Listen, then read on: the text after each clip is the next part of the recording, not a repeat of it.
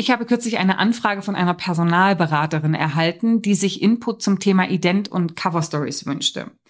Grundsätzlich begrüße ich es ja immer, wenn sich Berater so das klassische Personalberaterhandwerk aneignen wollen, jedoch dann bitte auch nur für Positionen, die für die klassische Personalberatung bestimmt sind. Warum ich ihr dann vom Ident eher abgeraten habe, erfährst du gleich. Herzlich willkommen zum Personalberater Coach Podcast. Blicke hinter die Kulissen erfolgreicher Personalberatungen mit der Brancheninsiderin Simone Straub. Ich war ja auch mal im klassischen mandatierten Beratungsgeschäft unterwegs und habe dort im Team mit anderen Beratern an der Besetzung von Positionen gearbeitet. Ne, wenn du den Podcast auch schon länger hörst, dann weißt du ja, dass es jetzt gerade im Executive Search, im Drittelregelungsgeschäft oftmals die Organisation gibt, dass es den Partner gibt, den Managing Partner, der die Akquise macht und dann die Projekte eben entsprechend auch ins Team runter, hinten runterkippt, um die Pro Projektbearbeitung dann eben entsprechend durchs Team machen zu lassen. Und die Erfahrung habe ich selber auch gemacht. Ich habe klassisch, wie jeder, der in die Personalberatung einsteigt oder fast jeder, der frisch vom Studium kommt, eben im Research angefangen und war dort so das unterste Kettenglied, was dann die Freude hatte, auch sehr oft mit dem Tools des Idents und der telefonischen Erstansprache zu arbeiten. Wenn du nicht weißt, was es ist, also Ident ist praktisch mit Cover Stories, Covernamen, entsprechend Strukturen in einem Unternehmen zu identifizieren, Namen und Telefonnummern zu identifizieren, um dann diese Experten eben auch ähm, anzugehen, anzusprechen. Das ist grundsätzlich ja ein Vorgehen, was schon seit Jahrzehnten praktiziert wird, äh, muss aber an dieser Stelle auch gleich einen rechtlichen Disclaimer machen, dass das ähm, ja rechtlich jetzt äh, nicht abgesegnet ist, muss man auch ganz klar sagen. Also es wird äh, seit Jahrzehnten gemacht und äh, wird deswegen gemacht, weil man sich nicht erwischen lässt dabei. Aber es ist natürlich rechtlich auch eine heikle Angelegenheit. Anyway, das mal davon abgesehen, ja, wie gesagt, ähm, wird es trotzdem praktiziert, auch gerade bei Positionen, die wirklich auch schwer zu finden sind. Und es ist schon tatsächlich noch so, dass du auch teilweise ja, äh, Positionen hast, wo du keine Kandidaten auf Xing und LinkedIn findest oder nur sehr, sehr wenige oder nicht ausreichend für dein Projekt. Diese Kandidaten bewerben sich nicht über Stellenanzeigen und dann ist natürlich immer guter Rat teuer.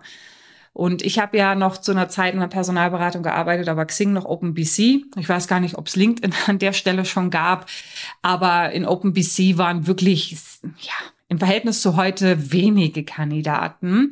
Und ich kann mich sehr gut erinnern, wir hatten zum Beispiel mal eine Position, da haben wir einen Third-Level-Platinenentwickler gesucht für ein großes Mobilfunkunternehmen. Sehr, sehr spezielle Position mit einem Jahreszielgehalt, wo ich sagen muss, na ja, da hat sich mein Managing Partner wahrscheinlich beschwatzen lassen, so dieses klassische, Sie können sich nicht nur die Rosinen raussuchen, machen Sie das doch mal bitte mit. Und da saß ich nun als kleiner Researcher und habe versucht, mir irgendwie Namen für diese Platinenentwickler aus dem Kreuz zu leiern. Und wie gesagt, über Stellenanzeigen kam nichts, über OpenBC war nichts zu finden.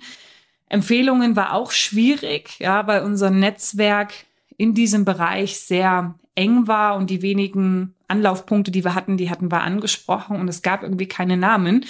Und da saß ich nun, ich armer Tropf, und musste mit meinen Ident-Fähigkeiten versuchen, ja, bei einer Infineon und was auch immer, wirklich große Unternehmen mit schwierigen Telefonzentralen und so weiter, dort eben Kandidaten zu identifizieren. Und es war wirklich, also ja, es war wirklich nicht einfach. Ja, dieses Ident-Geschäft ist natürlich grundsätzlich ein Geschäft, zu dem man sich erstmal auch überwinden muss. Wenn ich heutzutage schon telefonische Erstansprache am Arbeitsplatz sage, da sind viele schon total schockiert, obwohl das rechtlich unbedenklich ist, wenn du bestimmte Rahmenbedingungen beachtest. Ja, aber Ident ist ja noch mal so die Stufe drauf. Und ich saß dann da und habe mich wirklich äh, durchgeschwitzt und bin wirklich mehrere Male auch, äh, sag ich mal, aufgeflogen, rausgeflogen, habe selber aufgelegt und es war echt wirklich, wirklich unangenehm. Und es war, wie gesagt, wirklich sehr, sehr schwer, weil du, sag ich mal, Stories, um Hans zu identifizieren, also den Bereichsleiter, die Führungskraft und so weiter, sind wesentlich einfacher, ja, als Stories jetzt, mit denen du Hänschen identifizieren möchtest, weil Führungskräfte ja doch häufiger mal von außen irgendwie angefragt werden oder vielleicht auch die Positionen sind, zu denen man referenziert, wenn man irgendwie speziellere Nachfragen hat. Also es ist schon vergleichsweise einfacher bei den Führungskräften und bei den hochqualifizierten Spezialisten, die eben auszumachen, als jetzt wirklich so Brot- und Butterpositionen, wozu jetzt zum Beispiel auch so ein Entwickler gehören würde. Ja. Was will ich jetzt damit sagen mit dieser Geschichte? Also je nachdem, welche Position es zu besetzen gilt, sind andere Kanäle eben wirkungsvoller. Ja. Gerade in der aktuellen Zeit wo Kandidaten eben da abgeholt werden müssen, wo sie sich aufhalten, muss man sich tatsächlich darüber Gedanken machen, welche Positionen besetze ich und welche Kanäle sind eben gut geeignet, um diese Kandidaten dafür zu identifizieren. Und wenn ich jetzt zum Beispiel Servicetechniker habe oder Handwerker, die finde ich wirklich nur sehr, sehr schwer über Xing und LinkedIn. Stellenanzeigen schalten bringt jetzt auch nicht so viel. Also für diese Kontakte wärst du gut beraten, wenn du dir das Thema Performance Recruiting anguckst, ne? also Social Media, Social Media Anzeigen, um dort eben Kandidaten identifizieren zu können, weil auf, so, auf den sozialen Medien ist ja praktisch jeder, ja. Das macht auch die Performance Recruiting Agenturen momentan so stark. Das ist ja ein wahnsinnig, wie soll man sagen, ist sehr wahnsinnig äh, auf dem aufsteigenden Ast, diese Agenturen. Und da muss ich ganz ehrlich sagen, die machen auch den klassischen Personaldienstleistern eben sehr stark Konkurrenz, weil die Personaldienstleister immer noch versuchen, mit Stellenanzeigen und weiß ich nicht, Stellenanzeigen und dem, der Agentur für Arbeit irgendwie an Kandidaten zu kommen, aber die richtig guten, die entschlüpfen ihnen, weil sie eben unter anderem auch von den Performance Recruiting Agenturen angesprochen werden. Aber das soll jetzt gar nicht der Punkt sein. Ich wollte ja eine Lanze fürs, ähm, für den Research sprechen, weil, wie gesagt, die Servicetechniker und die Handwerker zum Beispiel, die finde ich jetzt eher über die sozialen Medien. Wenn ich jetzt aber hergehen würde und Führungskräfte über äh, soziale Medien ansprechen wollen würde, dann würde das wohl auch gehen, weil klar, auch Führungskräfte bewegen sich auf den sozialen Medien. Aber der Anspruch an eine Führungskraft im fachlichen Sinne, also was so die beruflichen Hintergründe angeht, aber auch im persönlichen Sinne sind ja viel, viel höher. Das heißt, es macht da wesentlich weniger Sinn, über Social Media Führungskräfte anzusprechen, weil du einfach einen wahnsinnig hohen Ausschuss haben wirst an Leads erstmal, an Erstkontakten, die einfach nicht passen. Ja, da macht es wiederum viel, viel mehr Sinn, die gute alte Zielfirmenliste zu erstellen, Personen zu identifizieren, zum Beispiel über die Business-Netzwerke oder den klassischen Ident oder, oder, oder, ja, und dann diese Personen anzusprechen. Wie gesagt, du könntest Performance-Agenturen oder Performance-Anzeigen schalten, bringt aber nichts, weil sehr teuer, viele unpassende und viele Zeit bei den äh, Screenings. Ne? Also ein anderes Vorgehen würde hier mehr Sinn machen. Wiederum, wenn ich jetzt hergehen würde und den Servicetechniker versuche mit einem Ident zu identifizieren, kann ich auch machen, aber selbes Spiel. Ja, es ist einfach wahnsinnig ineffizient, weil es wird sehr zeitaufwendig sein, diese Personen überhaupt erstmal zu identifizieren. Ja, Stichwort, was ich vorhin erwähnt habe mit dem Platinentwickler. Hänschen mit einer Story zu identifizieren, ist einfach wahnsinnig schwer, weil die Frage ist ja, okay, was, was für einen Grund sollte ein Externer haben, mit äh, Siegfried Müller zu sprechen, der jetzt gerade draußen unterwegs ist und da irgendwelche Installationen macht mit Name und äh, Handynummer. Ja, kannst du ja für dich selber mal überlegen, unter welchen Umständen würdest du in so einer Situation Name und Telefonnummer rausgeben. Das ist möglicherweise dann auch moralisch bedenklich. Ähm, äh, ja, sollte man auch nicht machen. Das heißt, Ident muss immer unauffällig passieren. Also auch hier haben wir eine Situation, dass wir wiederum ein Tool wählen würden, was sehr zeitaufwendig ist, was die Projektdauer unverhältnismäßig verlängert und einfach auch damit ja ähm, Geld kostet. Ja. Und wenn man dann auch anschaut, je nachdem, wie du dein Provisionspaket schnürst, ein Servicetechniker verdient nun mal signifikant weniger als eine Führungskraft, dann ist halt immer die Frage, steht die Einnahme im Verhältnis zu dem, was du investierst. Und das ist eigentlich auch so der Punkt, warum ich eben auch diesen Titel gewählt habe. Ähm, weitere Gedanken nicht zu vernachlässigen. Wenn du jetzt als Partner, als Managing Partner, der normalerweise die Aufträge akquiriert, diesen Podcast hörst, dann mag dich das vielleicht ja, betreffen aber nicht so sehr. Aber denk bitte auch mal an deine Mitarbeitenden, das heißt diejenigen, die die Projekte abwickeln müssen. Weil wenn ich eben mit unpassenden Tools versuche, Kandidaten zu identifizieren, dann tue ich mich unheimlich schwer. Ja, und ähm, zum Ident, zum Beispiel unserer telefonischen Erstansprache, müssen sich sowieso viele überwinden. Ja, allein das Thema telefonische Erstansprache ist ja schon echt ein Problem. Ja.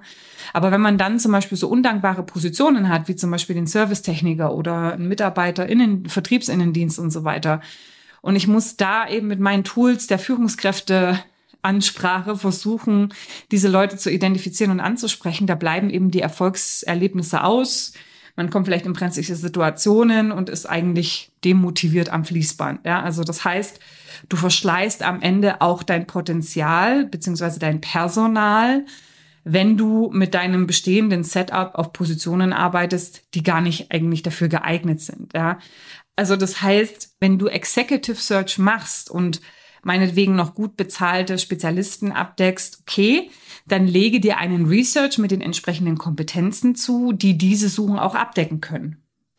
Wenn du aber dann mit niedriger qualifizierten Positionen um die Ecke kommst, dann ist eben das bestehende Team und die bestehenden Tools sind halt ungeeignet. Ja, dann müsste man überlegen, ob man eher ins Thema Performance Recruiting geht.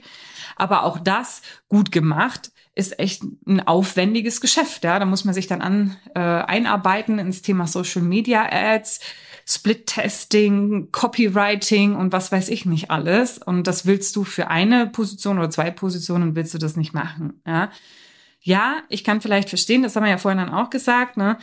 Die Kunden ähm, sagen vielleicht auch manchmal, ja, sie können sich nicht nur die Kirschen raussuchen, ja, sie müssen auch solche Positionen mitmachen. Aber wenn du deinen Kunden erklärst, wieso das keinen Sinn macht, und ich habe dir ja gerade erklärt, wieso es keinen Sinn macht, dann werden sie es auch verstehen. Ja, du kaufst ja schließlich auch keinen neuen Elver Porsche und fährst dann damit ins Gelände. Das ist einfach, es passt einfach nicht. Und es gibt einfach bestimmte Anforderungen, um ein Problem zu lösen. Aber nicht jedes äh, Problemlösungsset, nicht jedes Handwerkszeug passt für jedes Problem. Ja, es gibt ja auch die Äußerung, ähm, wenn man nur ein Hand, einen Hammer in seinem Handwerkskoffer hat, dann sieht jedes Problem aus wie ein Nagel. Ja, das bedeutet aber nicht, dass der Hammer dann immer die beste Möglichkeit ist, um halt ein handwerkliches Problem zu lösen. Ja, wenn du damit eine Gamasche anziehen willst, dann wird es halt irgendwie umständlich. Gibt es überhaupt Gamaschen im Handwerklichen? Keine Ahnung, aber du kriegst bestimmt meinen Punkt, ja klar, du kannst auch sagen, ja, ich weiß, aber das ist irgendwie mit einkalkuliert, ja, äh, dann biete ich halt das Projekt zu so einem hohen Fixpreis an, dass es dann wiederum interessant ist, weil der Kunde will unbedingt, dass ich es mache. Okay, ist, ist deine Sache, na, aber denk, wie gesagt, dran und mein Appell ist es ja am Ende. Ich würde dir eher empfehlen, Erklär dem Kunden, warum es nicht geht. Leg dir vielleicht auch ein geeignetes Netzwerk an äh, Partnern zu, an die du dann eben auch empfehlen kannst. Und deine bestehenden Mitarbeitenden im Research werden dir es danken. Und du solltest dann eben auch einfach weiter akquirieren, nämlich Positionen, die zu deinem Setup passen. Man sagt ja nicht umsonst, Schuster, bleib bei deinen Leisten. Und wenn du jetzt zum Beispiel dein Unternehmen skalieren möchtest und wachsen willst, ist es umso wichtiger. Ja? Dann musst du wirklich einheitliche und trainierbare Prozesse schaffen. Je mehr individuelle Ausnahmen und Abweichungen du hast, umso schwieriger oder umso komplizierter wird der Prozess, umso schwieriger trainierbar und umso weniger gut kannst du am Ende auch ein Ergebnis liefern. Ja, und das behindert wiederum deine Skalierung. Auf der anderen Seite, wenn du nicht skalieren willst, würde ich einfach sagen, das Argument ist, du willst vielleicht auch einfach mehr aus deiner Zeit rausholen. Ja, also wenn du eh schon da bist und dich fragst, na ja, wie kann ich während der Zeit, die ich eh schon da bin, einfach mehr Umsatz machen, dann ist das eben auch eine Überlegung, die hier Sinn macht, dass du dir nicht Positionen ranholst, weil es vielleicht einfacher ist, die zu haben. Ne? Der Kunde hat angefragt, die ist ja da, du musst ja nur Ja sagen. Naja, mein Gott, dann macht sie halt Research mit. Nee, aber wenn deine Projekte dann dadurch länger laufen, das Team unzufrieden ist, ihr dann vielleicht auch keine Ergebnisse liefern könnt, ja, in der Schnelligkeit, wie sich der Kunde das wünscht oder in der Qualität, wie sich der Kunde das wünscht, dann ist niemanden mit gewonnen, ja, oder ist niemandem mit geholfen.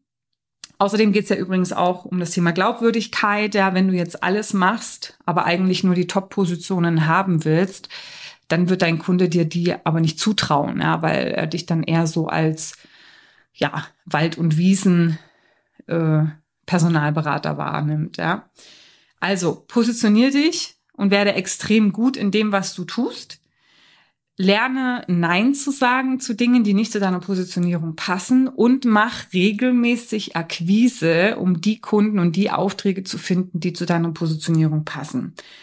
Das habe ich übrigens auch der Beraterin aus meinem Intro geraten, ja, weil die haben eine extreme Bandbreite an Positionen vom klassischen Servicetechniker bis hin zum Vertriebs- oder Produktionsleiter. Ähm, für den einfacheren Vertrieb sollten Sie diese Bandbreite an Positionen reduzieren, Stichwort mehr Glaubwürdigkeit, aber auch für die smartere Abwicklung, für die effizientere Projektabwicklung sollten Sie sich auf einen gewissen Auswahl an Positionen festlegen. Und wie gesagt, der Ident ist einfach nicht das richtige Tool für Positionen wie zum Beispiel Servicetechniker oder Mitarbeitervertriebsinnendienst. Ich habe auch ihr gesagt, macht lieber Akquise, um ähm, ja dann die Aufträge an Land zu ziehen, auf die das Personal geschult ist, dann das Personal auch ordentlich einsetzen zu können, damit es euch dann auch noch möglichst lange erhalten bleibt, weil muss man ja auch ganz klar sagen, gute Leute fürs eigene Unternehmen zu finden, ist halt einfach auch für uns ein Bottleneck, ja, und wenn du Mitarbeitende gewonnen hast, dann äh, versuch ihnen einfach auch ihr berufliches Leben so einfach wie möglich zu machen, indem du sie präzise und gut trainieren kannst ja, aber ihnen dann auch nur Herausforderungen und Positionen an die Hand gibst, die sie auch bewältigen können. Letzten Endes braucht's das ja auch, um motiviert und happy bei der Arbeit zu bleiben. In diesem Sinne, solltest du Fragen haben, melde dich gern. Ansonsten sage ich Happy Hunting und bis demnächst.